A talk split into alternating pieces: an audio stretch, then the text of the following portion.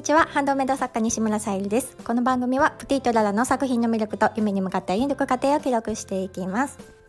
はい、えー、今日は走りますというテーマでお話をさせていただきたいと思います、えー、その前に、えー、お知らせをさせてください。10月の誕生石がトルマリンということで天然石のハーバリウムボールペンチャームをお選びいただける形でミンネクリーマベースに掲載させていただいております。合わせて宝石のギフトも見ていただけたら嬉しいです。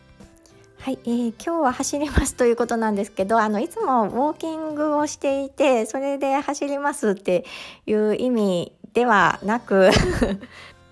ちょっとあの明日から数日ですね自分の活動に時間を当てられないので今日はちょっとあの自分のねあのやりたいことというか、まあ、作る制作の方に結構時間をね当てていきたいと思っております。と言いながらももう前半、えー、午前中がね終わってしまいそうなので、えー、発送の準備をしてまああの他にもねちょっと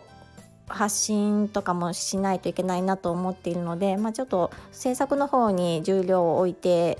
いきたいなと思っております。あそうだあの忘れておりました。えっ、ー、と今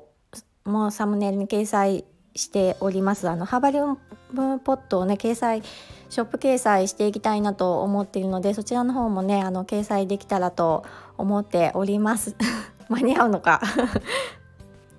でこのねあのスタンド FM の配信もお聞きくださってている方の配信もあの聞かせいただきたいですしあのねいいねくださった方の配信もあの聞きに行きたいですしいろいろねあの制作の途中で聞ける時ともうちょっとグッと入ると聞けない時があるのでまああの明日とかはねあの移動中に聞けるかなと思っているのであの本当にいつも聞いてくださり、えー、ありがとうございます。